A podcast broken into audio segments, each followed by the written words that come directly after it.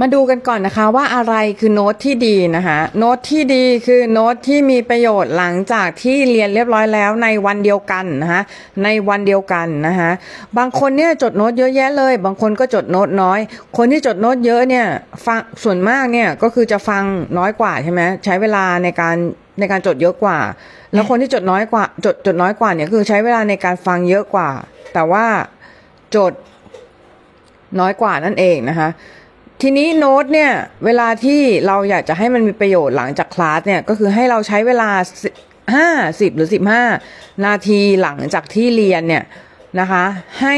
ดูที่โน้ตนะ ดูที่โน้ตเนี่ย เราเวลาโน้ตที่เราจดเข้าไปเนี่ย จะมีส่วนที่เรา ส่วนที่เราเขียนไปใช่ไหมให้เราพยายาม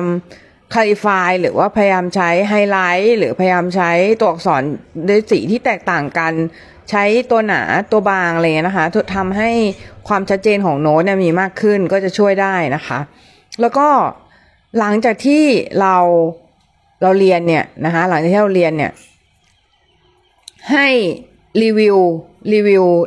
ทันทีนะคะรีวิวทันทีก็คือรีวิวทันทีก็คือรีวิวโน้ตทันทีนะคะเสร็จแล้วเนี่ยมันอะก็จะกลายเป็น long term memory นะคะ ไม่ใช่ short term memory หรือว่าความจำระยะยาวนะคะ เพราะว่าอะไรเพราะว่าเราได้รีวิวสิ่งนั้นนะคะมันจะมันจะถูก move ไปสู่ long term memory ทีเนี้ยทีเนี้ยนะคะ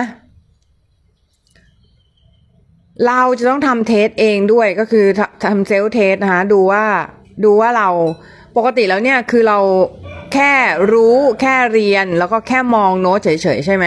แต่จริงๆอะเราจะต้อง test ด้วยเพราะอะไรเพราะว่าเราจะฝึก skill ในการแก้ไขปัญหานะคะ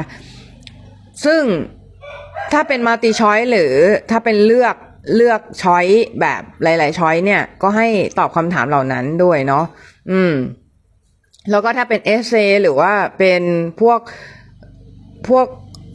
ตอบยาวๆ ตอบยาวๆ ตอบอัตนัยยาวๆ นะคะหรือว่าตอบสั้นๆ เนี่ยก็ให้เขียนนะคะ หลังจากที่เรียนคลาสเรียบร้อยแล้วนะคะ แทนที่จะอ่านอย่างเดียวเนี่ย ให้เราเขียนคำตอบของข้อสอบด้วย สสอบลองสอบจริง แล้วก็ลองฝึกฝน เหมือนกับที่เราฝึกเปียโน เหมือนกับที่เราฝึกกีฬา เหมือนกับที่เราฝึกวาดรูปนะคะ หลังจากนั้นเนี่ย สุดท้ายแล้วมันจะกลายเป็น second nature ของเราที่เราจะสามารถตอบคำถามได้ดีนั่นเองนะคะ